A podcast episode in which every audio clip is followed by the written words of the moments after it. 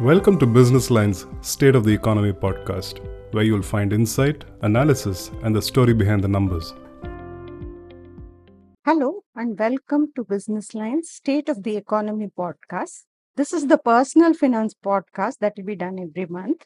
My name is Aarati Krishnan. I'm a consulting editor with the Businessline, and I will be anchoring this monthly podcast for you.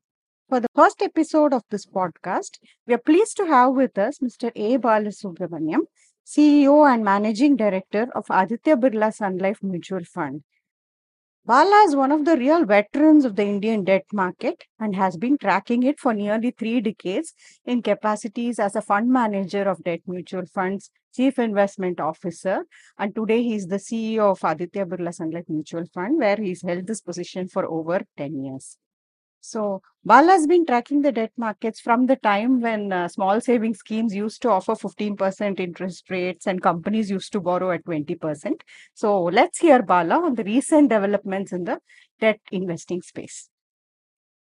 So to start with the hot topic, yesterday's monetary policy. Uh, so um, I think the market was a bit surprised by the fact that RBI decided to pause the rates.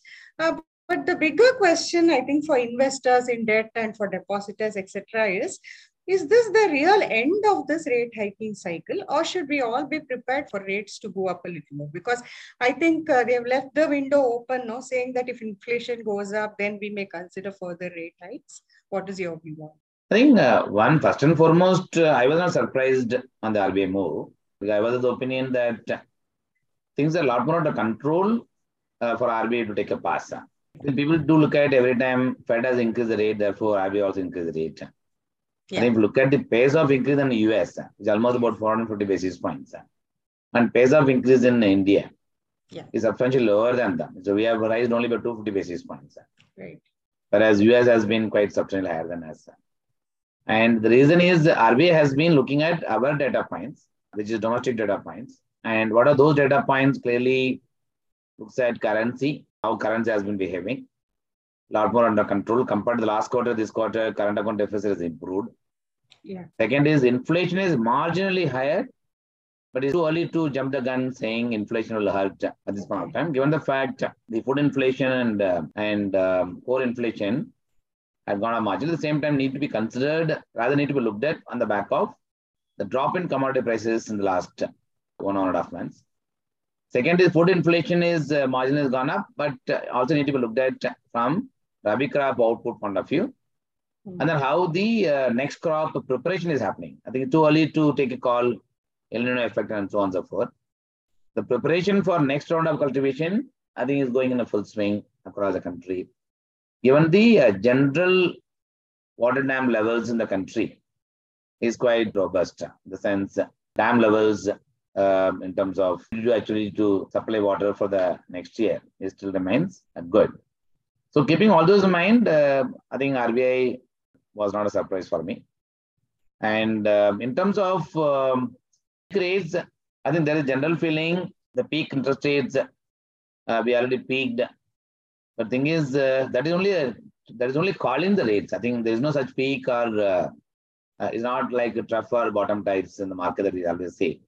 Right. So um, the peak interest rate regime, 6.5%, we keep saying is this peak. But I think RBI I never said there's a peak rate. RBI will always keep their options open.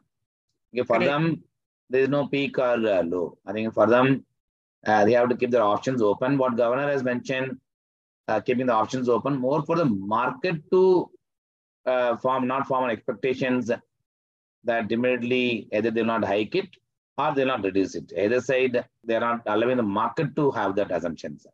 Right. But my personal belief is, uh, I think rise interest rates substantially, and the real impact of that will start reflecting one on the growth outlook. Yeah. Second is moderation in inflation. Also have to come along with that.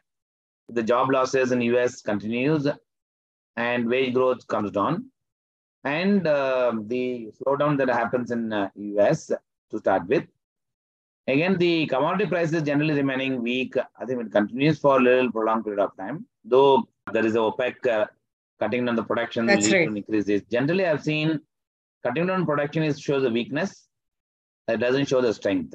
Okay. So um, if I have to consider the weakness, then there is no reason why oil price has to spike up.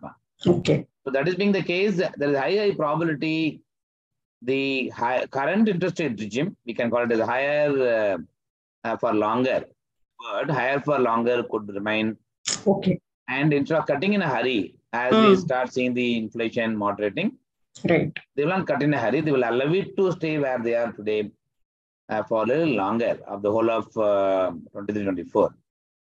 And um, in terms of further rate hike, I think looks to be difficult even in the US. Even US also, Right. my own gut Right. feeling is incremental um, rise in rates, policy Mhm. rates, I'm saying, uh, may not happen. And India also, my own belief is uh, incremental rate hike will not happen.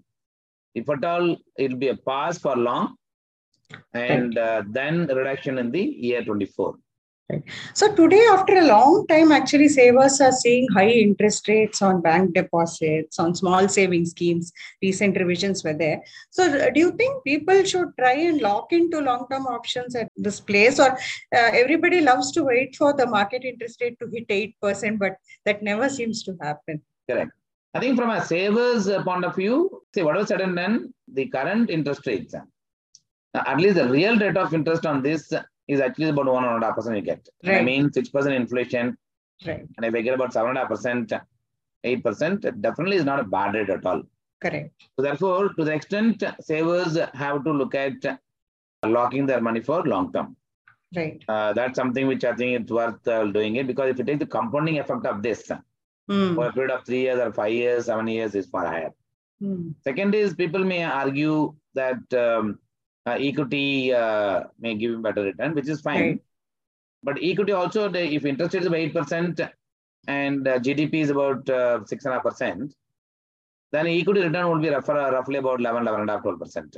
So the significant alpha that you otherwise you get in equity is also reduced at this point of time. Right. Therefore, it makes more sense to look at long-term uh, debt Right. uh, from a saver's uh, point of view. Whether it they go to deposits and maybe if, if somebody is giving a 10 year deposits, uh, it's worth locking in for him. And if I get a 10 year bond, is worth buying and keeping it for that for that matter.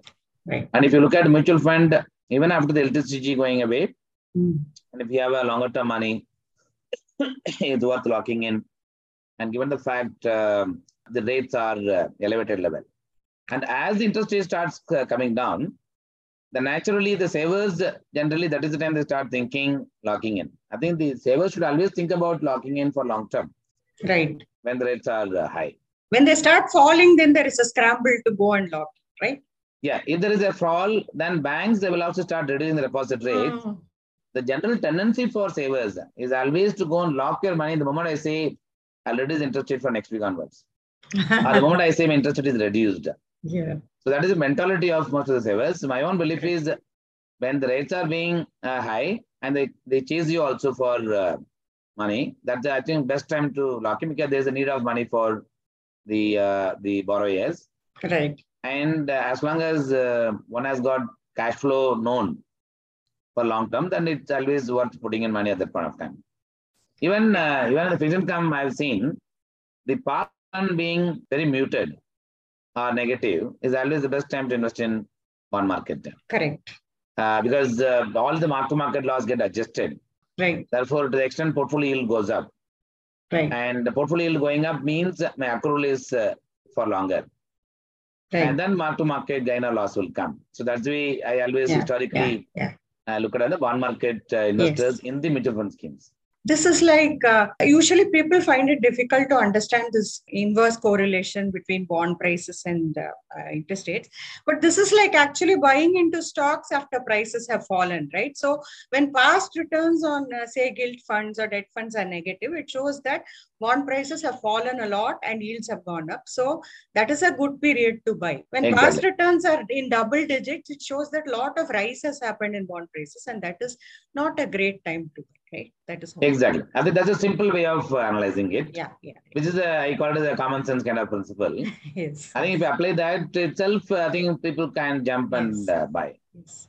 So you talked of people rushing to put deposits before the last uh, date and all. The same thing has happened with debt funds, I think, with these uh, changes from April 1st. Actually, the long-term capital gains benefit on uh, debt funds has been removed. So you won't get indexation if you hold debt funds for more than three years. So before March 31st, there was a big scramble to go and invest in debt funds. And now there is a fear that after April 1st, people will shy away from debt funds. So uh, do you think debt funds, the case for investing in debt funds has uh, been eroded a lot because of this tax uh, change? See, first and foremost, because of tax benefit, we didn't get big money in any case. Mm. Though the tax benefit has been there for quite some time, the retail investors would have come. Where had it come from uh, tax benefit, the industry would be sitting on about two times higher than the current industry size. So that is one way of uh, looking at it. Therefore, people have come for variety of purposes. It has been offering the solution, which uh, which which which is which is been the uh, asset allocation model which people have come. So definitely the added advantage that they had, which is basically the indexation benefit, and the long-term capital and tax. Correct. Just for indexation, it comes to 20%. Therefore, the tax alignment was used to go to 8 9% kind of things. So that's definitely gone away. But having said that, um, at least unlike uh, deposits, where every income that is generated is taxed at the rate of uh, every year it taxed. Whereas in the mutual fund, you have you have tax only at the time of redemption. So it's basically a, uh, as and when you redeem, that time the tax consideration comes. And second is whatever the income that comes in mutual fund, it comes in the form of a growth. Correct. So essentially, it comes in the form of capital gain. Therefore, you have to pay the short-term capital gain tax. The short-term capital gain tax is linked to your uh, tax rates. Correct. So individual uh, taxes. Somebody will pay 15%, somebody will pay 20%, somebody will 30%. They have to pay tax that tax rate. So therefore, to the extent it will not be too much, what do you call, discourage people to uh, come in. I think if somebody is still convinced, they can come. And third is, um, where do you capture the interest rates uh, movement in a live basis? So I'm a believer the biggest advantage of uh, mutual fund, the, if the interest rates moves up, where does it reflect for the consumer savers point of view immediately, then and there. Correct. Correct. It is a mutual fund. Correct. Whereas uh, whatever you put in uh, deposits, and it doesn't reflect the interest rate movement that are prevailing in the market. Correct. So actually, you are locked your money, therefore they get uh, what you what you get. They give you what they what they have promised you.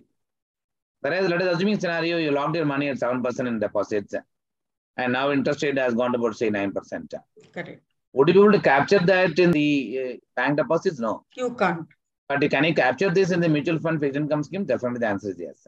Yes. Because my lending, whatever money comes, I'm lending in the market at the prevailing interest rate to a borrower, Correct. not to the depositors. It's a little reverse. Yeah. Therefore, I always get the benefit of uh, me as an individual instead of me as a lender, which I cannot become a lender. But can I be a lender in the market or investor in the market on various bonds?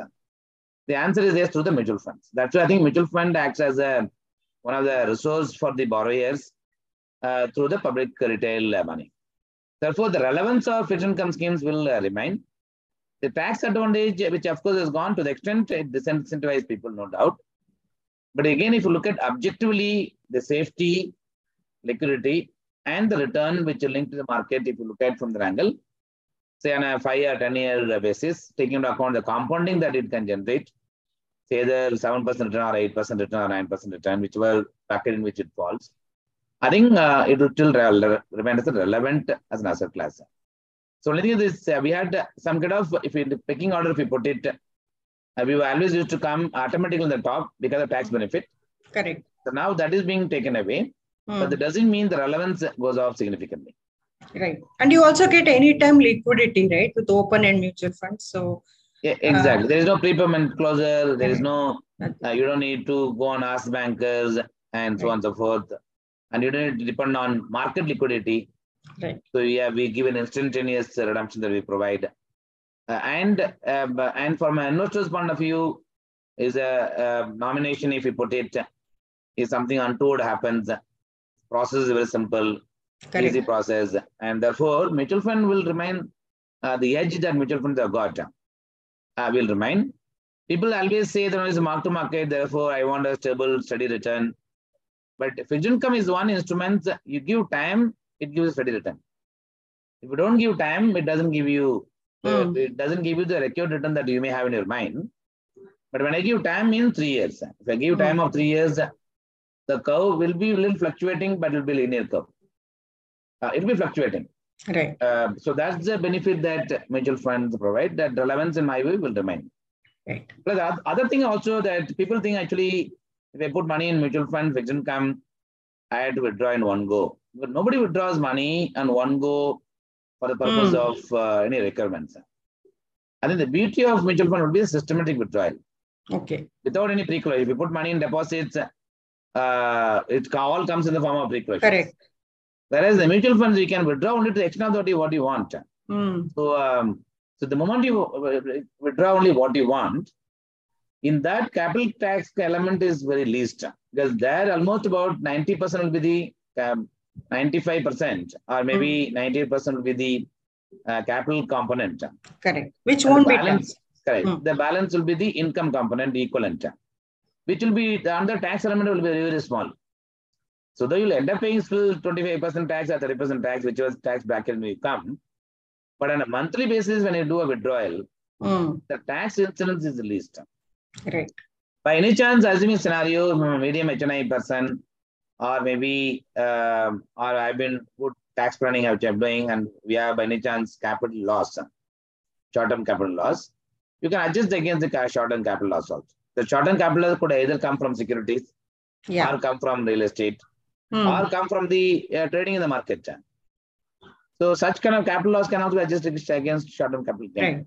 Right. So there are ways and means of doing it. Only thing is we're all expecting a faster growth to come in the fixed income space because of the uh, tax benefit and rates where they're high. And the differential uh, attraction between equity and fixed income, with fixed income becoming one of the most attractive asset class today. Yeah. We were hoping that we'll be able to grow the industry much faster, uh, given the fact that uh, 70 80% of the population in the country still depend on uh, fixed income oriented investment opportunities through fixed deposits. That could potentially become one of the target segment for mutual fund. That still remains, but the rate of growth to the extent of uh, change in the requisitions would come down. Right. So when choosing a debt mutual fund today, which segment is looking attractive, sir? Because there are gilt funds, target maturity funds focused on government securities and state government securities. Then there are corporate bond funds which invest in high quality corporate bonds like AAA and AA.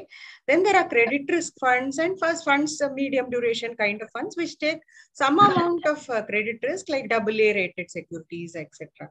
So where is uh, where do you get the best risk reward today uh, if you look at the market uh, situation See, as it stands today, uh, definitely the open-ended, actively managed debt funds, uh, like corporate bond fund or uh, dynamic bond fund or the credit fund, would be the most ideal Hmm. uh, for one simple uh, reason. One, the uh, these investments will be made between uh, G-Secs, AAA, and AA, AA minus kind of securities. Hmm. Therefore, potential risk coming from the credit is taken care.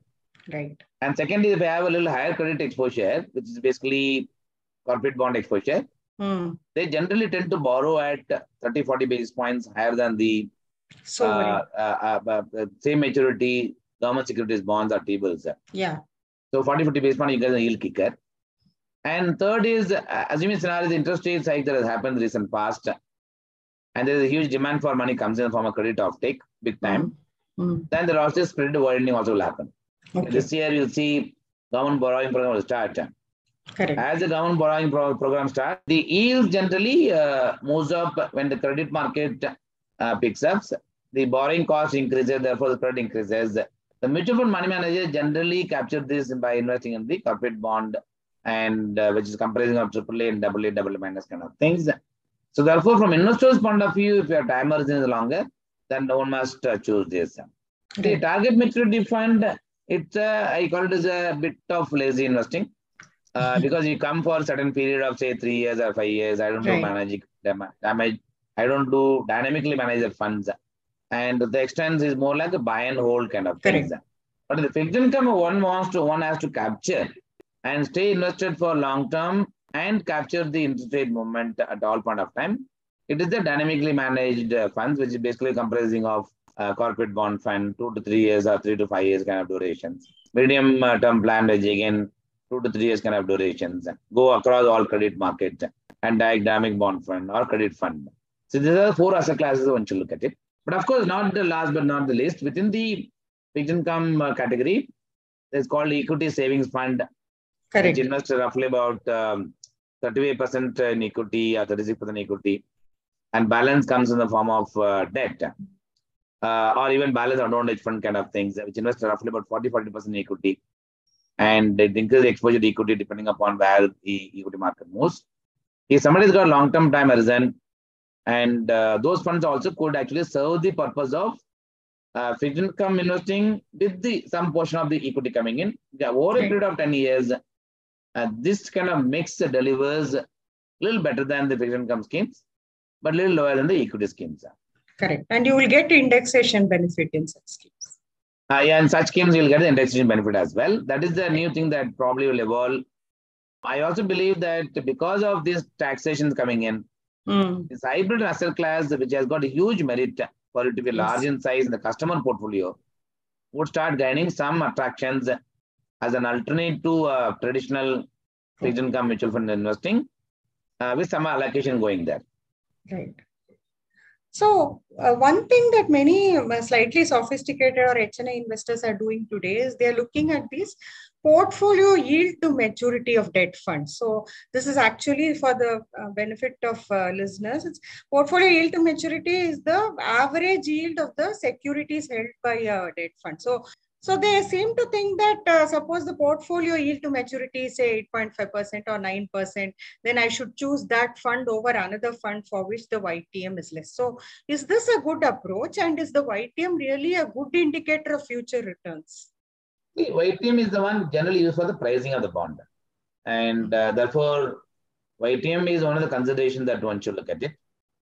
A second, of course, quality. Uh, if the average YTM says about 7%, Hmm, and suddenly somebody is giving 9%, correct. how he is different? Is different because he has gone down the credit lines and the credit curve and basically taken a risk which is higher than the what others would have taken the risk. Right. Therefore, what- one has to just measure the risk like this. Okay. So um, once you're done, I think YTM is the ultimately is the is the rate at which on a daily basis the NAV is calculated. Calculated. So therefore, to the extent the true indicator that we should look at it.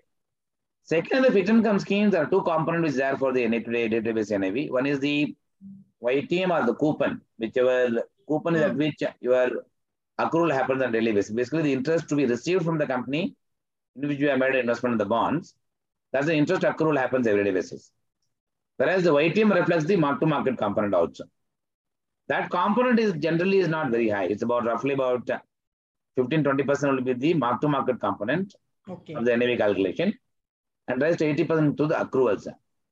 If I have to take this as a cushion, the 80% is a cushion for the portfolio return for the long term. With that coupon, irrespective of what happens, coupon always come. But the price the moment, depending upon the YTM, depending upon the interest rate movement, either can give me a substantial gain, it can also give me substantial loss. But still, since a large component of the will come from the coupon accrual, the portfolio gets the necessary protection on an ongoing basis. That's why if you look at fixed income schemes, even after losing credit loss, even after having credit loss, even after having mark-to-market loss and rising interest rates in a year, the they're not given a capital erosion because the large component NAV is also coming from the day-to-day accrual of uh, Correct. coupon. The longer you hold the fund, the more is this coupon component, right? Which is Correct. coming.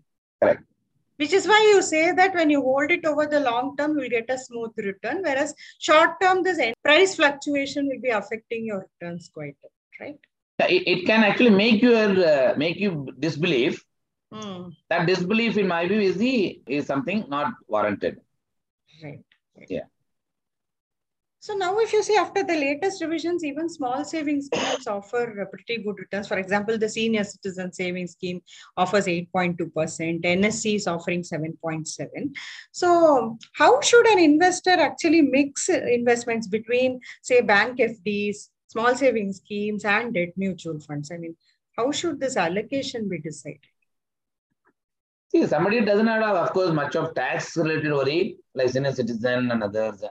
They must avail the benefit that they are getting. from the uh, fixed deposits. They get additional 20 30 basis point they get as a senior citizen. Right. Even government of India is giving uh, through the postal saving deposits almost about in a year they have a pretty large sum of money being raised through the postal deposits, which again being part of the fiscal. Correct. Uh, to the extent that they must avail it, uh, as long as they have within that um, tax consideration. Right. But in addition to that, whatever money that they can commit, Hmm. then they can come to the mutual fund. But again, apply the same principle as you apply for 10 year or 5 year NSC. Because what people do is uh, when they go to savings account, saving deposits offered by post office, and there the tenor is very clear 5 plus 2 or 5 Correct. uh, 3 types. Correct. Therefore, there they commit for 5 years. Correct. But when it comes to the question of deposits, Hmm. they choose only one or two year or three years. They don't go for 10 years. Right. So that decision, I think they have, any case, uh, keep in mind in their decision-making process point of view. After exhausting these two things, uh, for a taxpayers, for taxpayers, it doesn't matter. I think taxpayers, you can go to any any other because anyway the tax remains the same. But all taxpayers should avail the benefit of STCG benefit, and that's something you should keep in your mind because we always Right, think right. we'll only make Mm. profit all the time. There is a period Mm. where we'll also will make a loss on somewhere. Correct. So, but the loss, if it comes, can you do your tax planning at that point of time using this capital gain that comes in uh, fixed income schemes? We must use it. Right. The government of India gives very limited option for tax saving options. Hmm. So that we should use it because it's a legitimate right of me to uh, use that. Yeah. So the what you're saying is the returns that you make from debt funds are always treated as capital gains, and now they are treated as short-term capital gain because it's a capital gain. If you're making a loss on your other shares or other investments, you the set of possibilities there. Whereas on your deposits or small savings schemes, when it is taxed, it is taxed as your income. It is not taxed as capital gains, right? So that set And of it's payable on possibilities. every year basis. Correct. Every year you will be paying tax. Here you will be paying tax only if you redeem and you take out. Exactly. There also you've offered a sh- good idea saying you no need to take out all your money from debt mutual funds if you don't need it. You can do a systematic withdrawal or you can withdraw in phases whenever a need comes up, isn't it? Correct. Exactly. Exactly. Okay, thank you so much, Bala. I think we are at the end of our session. It was a very insightful session indeed, and I hope investors have a lot of takeaways from this. Thank you, Aarati. It is my pleasure to be part of the show of hosted by Businessline and yourself. Thank you.